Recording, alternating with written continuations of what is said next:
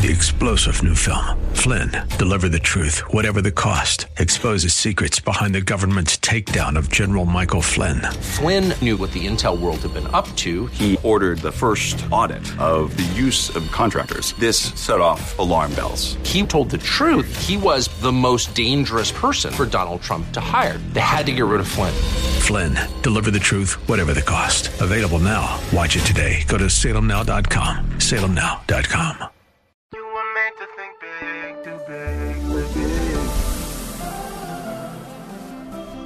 tomorrow can be bigger. Just grow, let the word overflow, yeah. Live a life bigger than yourself. You're created for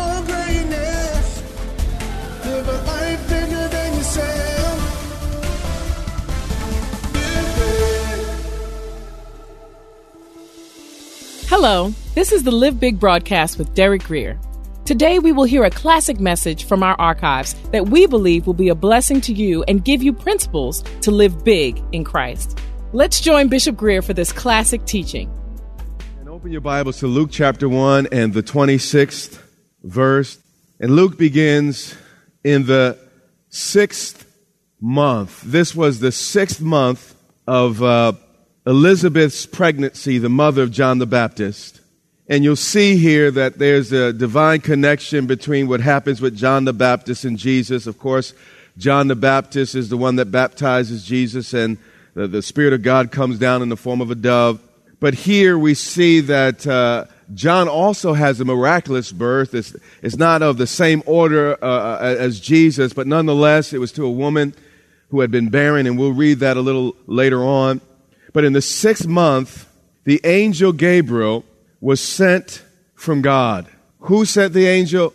God. Who took the initiative to redeem humanity? God.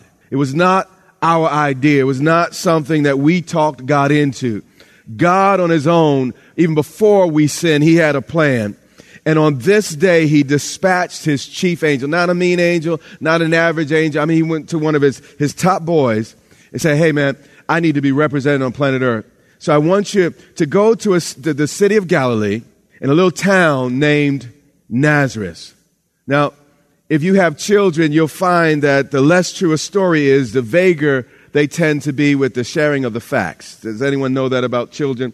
Or if you've been in, in, in a court, you know, typically, if you're not telling the truth, you, you don't want to uh, uh, share too many facts because, you know, if, if one false fact is found out, it, it, it reflects wrongly or badly on the remainder of the story. But I want you to notice here the Bible is very, very, very intentional and specific about names, places, uh, relationships, circumstances, and even bloodlines. It goes into great detail. And if you're familiar with myths, you'll find that typically myths are very, very general. There's not a lot of details, a lot of, not a lot of facts. But you find that, that the, this book here in Luke, the, the, the Gospels of Jesus Christ, are of a whole different order. I mean, there are locations, there are places, and things that the early readers could go back and check because the New Testament was written uh, not too far from uh, the events themselves, so they could all be re- researched. And if any of the facts were found wrong, the whole message would have been undermined.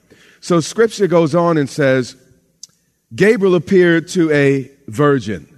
So now the details are getting even more specific. Not just a female, but a female that was not sexually active, that had not had sexual relations with a man. And then it continues on. It says she was betrothed. Now, in that time, and even today, it's somewhat similar, although uh, engagement in the ancient world was far more serious than engagement in our world. In the ancient world, if you were engaged and you wanted to get out of the engagement, you literally had to have a divorce. Back then, marriage was a two step process. And betrothal meant that Joseph or her fiance had paid the bride price. He had paid her her dowry. Money had exchanged hands and announcements had been made and, and the families had drinking together and they had celebrations. It was very, very public. It was formal at this particular point. And all that was left was the final ceremony and the consummation, the sexual consummation of the relationship. So it says that not only was she a virgin, she was engaged to be married, were actually really legally married, if you will, the first step of marriage, betrothed, to a man whose name was Joseph of the house of David. Now, Mary was probably about uh, 13 to 16 years of age, and that may trouble some of you listening to this narrative, and you're probably asking, why would uh, God use a girl that was uh, so young? Well, at this particular time in history, the life expectancy of people was no more than 30 years.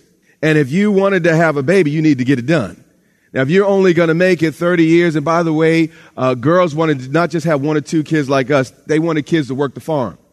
And uh, they had lots of land. So they were trying to have six, seven, ten, you know, 12, you know, as many kids. I heard a woman just say, Jesus. Yeah, that's, that's, that's what we're talking about this morning. But the fact is that, you know, if you wanted to build a family and a substantial family, you had to get started with this thing. And, and you might say, well, that sounds ridiculous. That's unheard of. Well, you know, in the United States of America, just in the, the 1850s, the average person didn't live more than, more than 40 years of age. And people would, typically in their 40s, it, it was, you know, that was it. Some of y'all would be dead right now. Boom, gone. Just 150 years ago. So we, we, see, you know, over time and, you know, the advances in medicine, things have, have, have changed some. But, you know, sometimes what we do is we take our culture and read our culture back onto the text. We have to be very careful about that. So she's a young girl, and if she, you know, has a span of life like, uh, you know, most people her age, she, she only had maybe 15, 16 years left, and if by strength she lived longer, you know, uh, that would be great. But uh, young girls got started early.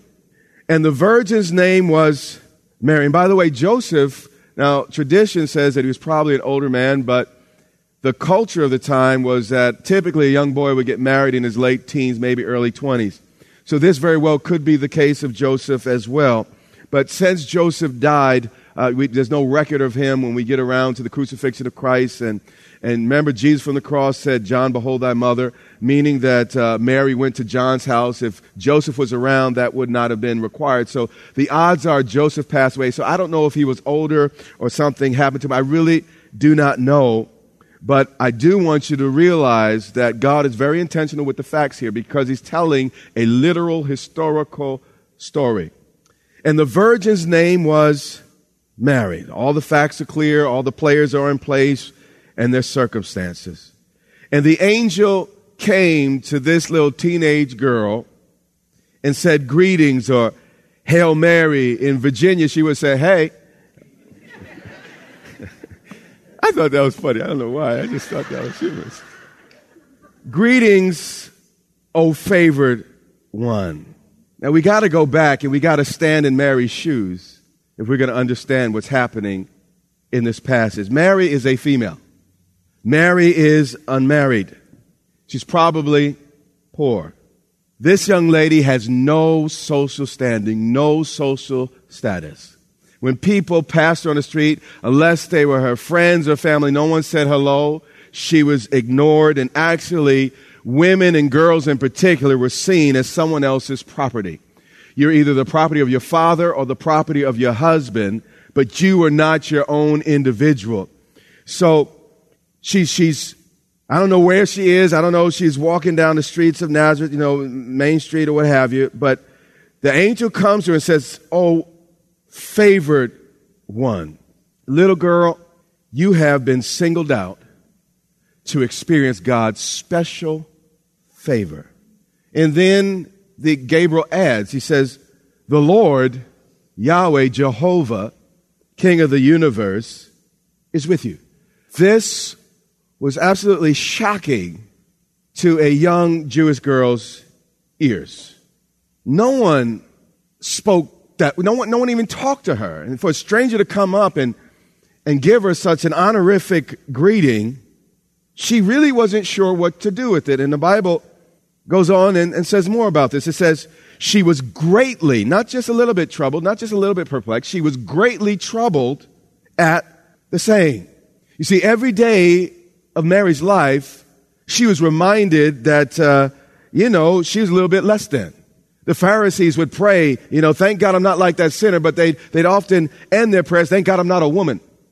And they looked down on women, and again, women were, were, were property, and there's this man, uh, there's a shining man at that, comes and gives her salutation as if she's some type of queen. And, and she's asking herself, you know, what, what type of statement is this to a little poor teenage girl?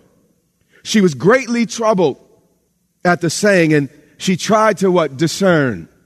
Meaning, you know, discernment typically in scripture, we discern between good and evil.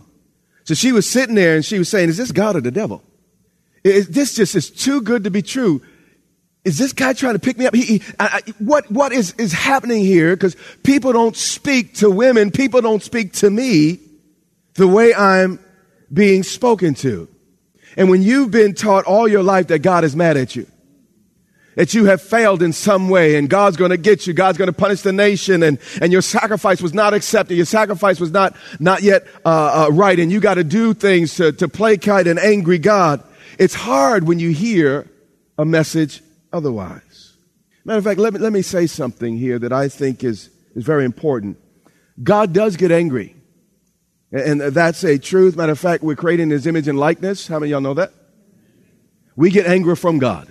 Problem is, you know, our anger is not righteous. Our anger is often not holy, and we take it, you know, uh, to, to the extreme. And, you know, someone, you know, just step on my shoe, I, I hit him in the jaw. You know, that type of thing. It, it, matter of fact, when scripture said eye for an eye, we look back on that and say, wow, you know, that was, that was extreme. No, no, no.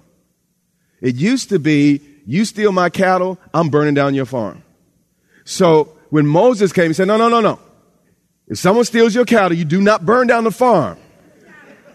You go to the elder of the city and they take their cattle. And that kind of lifted up humanity and, and uh, you know, the gangsterism, if you will, of the Middle East kind of started d- diminishing. So, you know, Jesus took it a step further for, for spiritual people, but, but that, that's beside the point. God does get angry, but let me say something to you. If your pastor tells you, and if, if somehow you read the Bible where you see a angry God that's angry all the time, you're not reading the scripture right. In fact, if God is always angry, God is his own problem. Why? Because he created everything that would upset him. So if he's mad, he ought to be mad at himself. You say, I don't know about that. Let's take a look at the scripture Psalm 2 and 4. Don't let the scripture get in the way of your theology, of course. Psalms 2 and 4.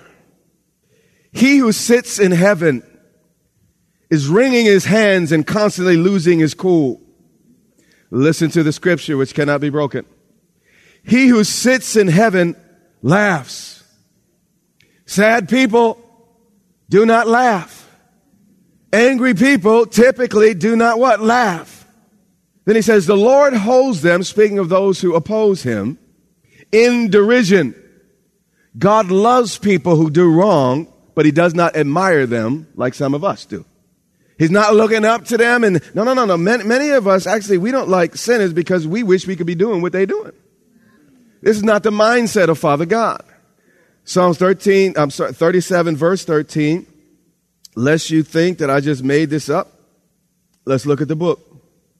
And we could spend a lot of time covering this in the Bible, but we'll just stop with this scripture.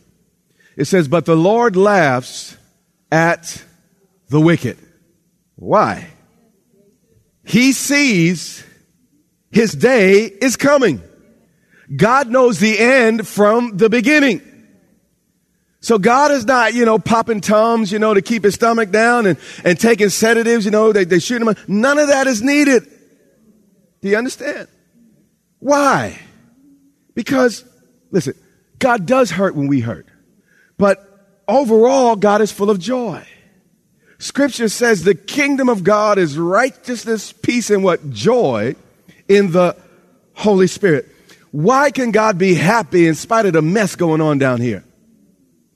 Because God knows the exact day and hour that everything's going to be made right. He knows the exact moment. So somebody acting all crazy, beating up on people, killing people, and all the rest, like, uh huh. Wait till October 16th, and you're going to finally step out of their body, and you're going to finally pay the penalty and the price. Justice will be served. So while people are cutting up doing what they're doing, God's not panicking. He's like, I know the day and the hour that this is going to be made right.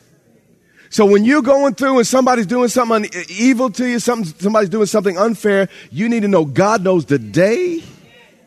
And now don't try to take it into your hands. You will mess it up. You'll either overdo it or under. Let God be God. And in His time and in His way, justice will be served. Maybe this will help you. A mother who goes into the delivery room with the daughter, man, she feels what baby girl's going through.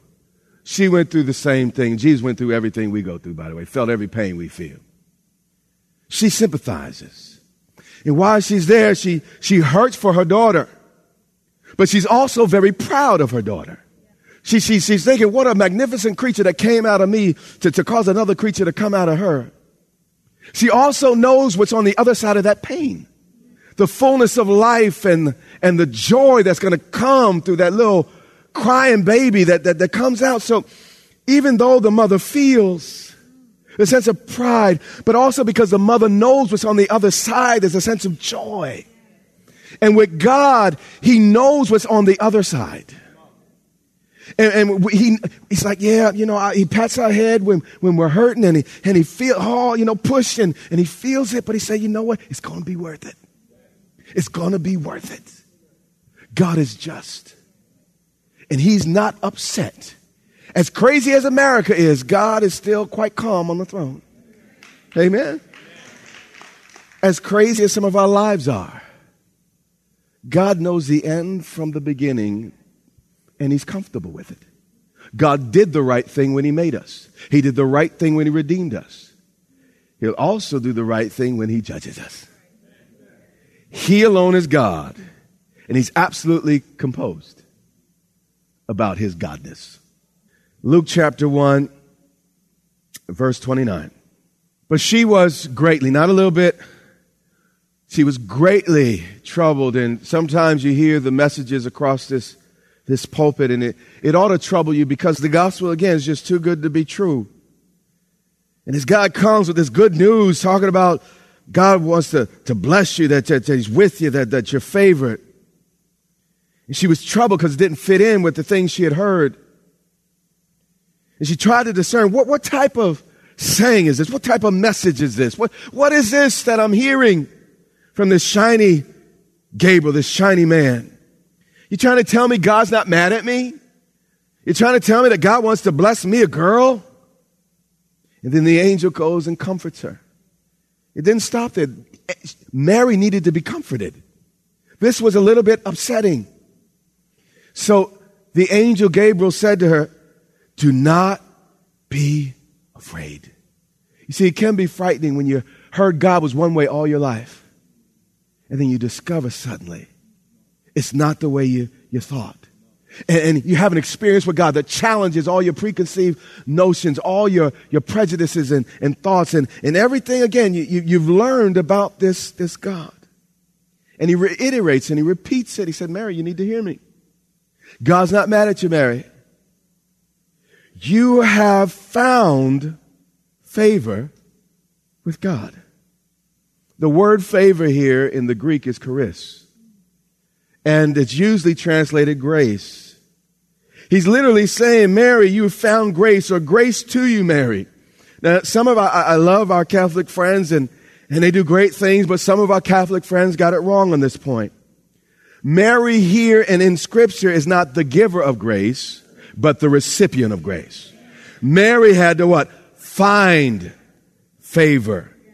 You will never earn the favor of God, so stop trying the best we can do is find it or discover it. So what I'm trying to do, is, Lord, give me the lens. Help me to see. Help me to uncover your grace and your mercy. I will, again, never earn it. All we can do is discover it. When the Bible says we were lost, it means just that. Our perceptions of Him were so far away that we had no map on the inside to get back. Our idea of Him was so off. We were absolutely lost. We, we, we, we, we, I mean, we're looking for an angry God, the, wrong God, and a God is going to punish us. Instead, He gave us a God that died for us. Are you hearing me? A God that paid a penalty. Now, listen, God don't love sin. He, he'll deal with sin and, and all that, but that's not today's message. He said, Don't be afraid, Mary. You found favor with God, and behold, you will conceive. I need you to step into Mary's teenage shoes here. Conception was the highest aspiration of a little Jewish girl. I mean, when you were little, you played a little doll, a little dollhouse, and mama had babies, and you want to have babies. And in fact, if you didn't have babies in that culture, you were frowned upon. Some people would say you were cursed, and your husband might divorce you. So, the highest aspiration, the greatest thing in this culture a woman could do was have a baby. And when God shows up in this lady's life, he fulfills her heart's cry. And yes, God wants to do some things in life that just God wants to do, but there's some things that, that are deep down in your heart that God cares enough for. And frankly, often the reason we don't want what God wants is because we're deceived about what we really want. Often what God wants for us is, is we, might, we might have pressed it down, pushed it aside, but it's something God that's been deep down on the inside of us ever since we were children. And, and here, the, the angel doesn't come, hey man, Mary, you need to walk on coals. God's gonna, no, no. He said, listen, since you were a little girl, you've been dreaming for a baby. And guess what God's gonna give you? A baby. He says, you will conceive in your womb. Mary, this is not going to happen for someone else. Mary, this is for you. Mary, you will bear not just a child, but a son. This is a matriarchal culture, patriarchal, I mean. And you know, girls were loved but boys were wanted. Yeah, they did more on the farm, but the more woman, more sons a woman or, or father had, the more, you know, esteem they had in the community. So God not only gives her a baby, he says it's going to be a son. And nothing made a husband prouder, again, than having a, a bunch of boys. But then Gabriel continues and says, you shall call his name Yeshua, Joshua. Uh, in the Greek, is Jesus, which means God is salvation. But Mary's a smart little girl. She hears this. Immediately she's thinking, oh, the father's supposed to name the child. And by the way, this is way before the liberation movement. And she's thinking, I can't name this baby. Joseph has to do that. What, what Gabriel, you're out of line. What, what's happened? And sometimes things God says to you, reveals to you, will seem out of line to your traditions at first until God gives you a little more insight. But God answered her even before she could speak or ask the question. He said, Not only am I going to give you a child, and that child's going to be a boy, he will be great. I mean, she's like, wow, really? You know, who? And he will be called the Son of the Most High. You got to catch what God just said to Mary. He said, Mary, this will not be Joseph's son, but God's.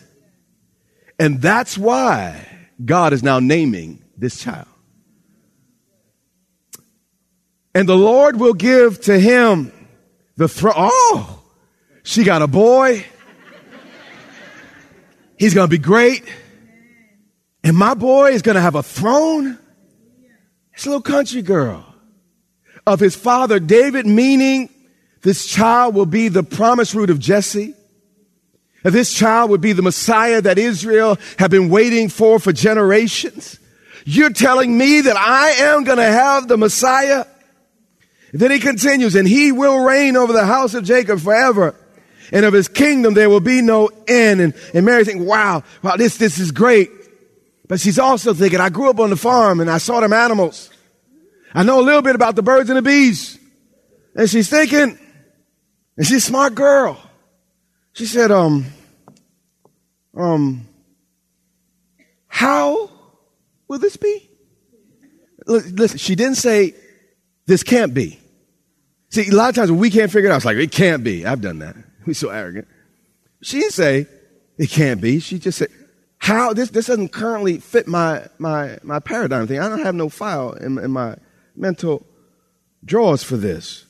How will this be since I am a virgin? You see, Gabe, me and Joseph, we ain't been fooling. We ain't, listen, we, we've had, you know, uh, the, the chaperone trips together. It was always dad in the outer room, and, and we barely go on a walk alone. Listen, me and Joseph, we, we, we've been doing the right thing. We've been good little Jewish children here. And am I missing something? And by the way, if, as the skeptics say, if Mary was not a virgin, she wouldn't be like, how could this be? It's like, uh oh. Thank you for joining us today. Tune in again next time as we continue this classic teaching with Bishop Grier. It is our sincere prayer that you are blessed and empowered to live a life bigger than yourself today. If you want to know more about becoming a Christian or want to rededicate your life to Christ, Bishop Grier wants to walk you through a step by step guide it's the most important decision you'll ever make. Visit gracechurchva.org slash salvation to find out more. We invite you to worship with us online each Sunday on our YouTube channel at Grace Church VA TV. And while you're there, remember to subscribe and hit the notification bell to get all of our latest content. That's all for today. Until next time, live big.